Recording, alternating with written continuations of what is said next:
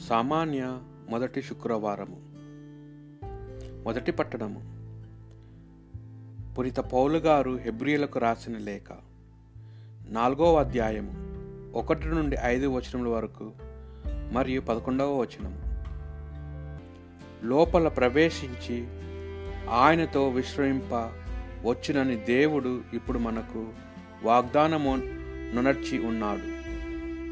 కావున ఆ విశ్రాంతి అందు ప్రవేశింపక మీలో ఎవరైనా తప్పిపోవుదరేమో అని మనము జాగకులమై ఉందుము. వారు ఎట్లు వినిరో అట్లే మనము సువార్తను వింటిమి. వారు సందేశమును వినినా అది వారికి ఎట్టి మేలును చేయలేదు. వారు అది వినినప్పుడు దానిని విశ్వాసముతో స్వీకరింప కుండుటయే దానికి కారణము. కావున విశ్వసించు మనము లోపల ప్రవేశించి దేవునితో విశ్రమింతుము. అది కేవలము ఆయన చెప్పినట్లే నేను కోపించి ఇట్లొక్క శపథము నడిచితిని. వారు ఎన్నడూ నా విశ్రాంత విశ్ విశ్రమ స్థానమునకు ప్రవేశించి విశ్రమింపుకుందురుగాక. జగత్తును సృష్టించినప్పుడు ఆయన మన పనులన్నీ పూర్తి అయి ఉన్న ఉన్నను ఆ విశ్రాంతిని గూర్చి ఆయన ఇట్లు చెప్పాను. పరిశుద్ధ గ్రంథమున ఏడవ రోజు రోజును గూర్చి ఇట్లు చెప్పబడినది.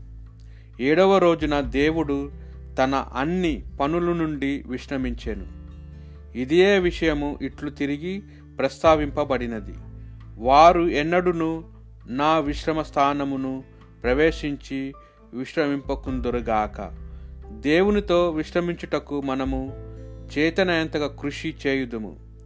వారి వలె మనము మనలో ఏ ఒక్కడును అవిధేయుడై పోకుండా లోపల ప్రవేశింప యత్నం చేయుదము.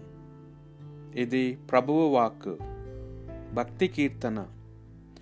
ప్రభువు ఆ ప్రజలను సమరింప పూనుకోగా వారు ఆయనను శరణము వేడిరి. పశ్చాత్తాపపడి భక్తితో ఆయనను ఆశ్రయించిరి. అప్పటికి ఇంకను పుట్టని బావి తరముల వారును వానిని నేర్చుకొని మరలా తమ బిడ్డలకు నేర్పింపవాలని ఆయన ఆజ్ఞాపించెను. ఈ రీతిగా మన ప్రజలు దేవుని నమ్మ నమ్మి ఆయన కార్యములను జ్ఞాప్తి ఎందుంచుకొన ఆయన ఆజ్ఞలను పాటింపగలదురు. మన జనులు మన పితరుల వలె అవిధేయులై దేవుని మీద తిరుగుబాటు చేయువారు కారాదు. ఆ పితరులు దేవుని మీద ఆధారపడ పడలదు. ఆయన పట్ల విశ్వాసము చూపలేదు. సువార్త పట్టణము. పునీత మార్కు గారి సువార్త. రెండవ అధ్యాయము ఒకటి నుండి పన్నెండు వచ్చిన వరకు. కొన్ని దినములు గడిచిన పిమ్మట యేసు మరల కఫర్నాము చేరను.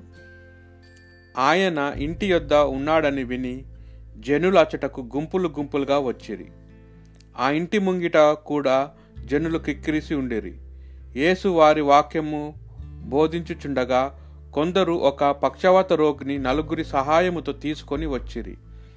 కాని జనులు కిక్కిరిసి ఉన్నందున వారు ఆయన చెంతకు రాలేకపోయిరి. అందుచే వారు ఆయన ఉన్న చోటకు పై ఇంటి కప్పును తీసి పడకతో ఆ పక్షవాత రోగిని దించిరి. వారి విశ్వాసమును చూచిన యేసు పక్షవాత రోగితో కుమారా నీ పాపంలో క్షమింపబడినవి అనెను.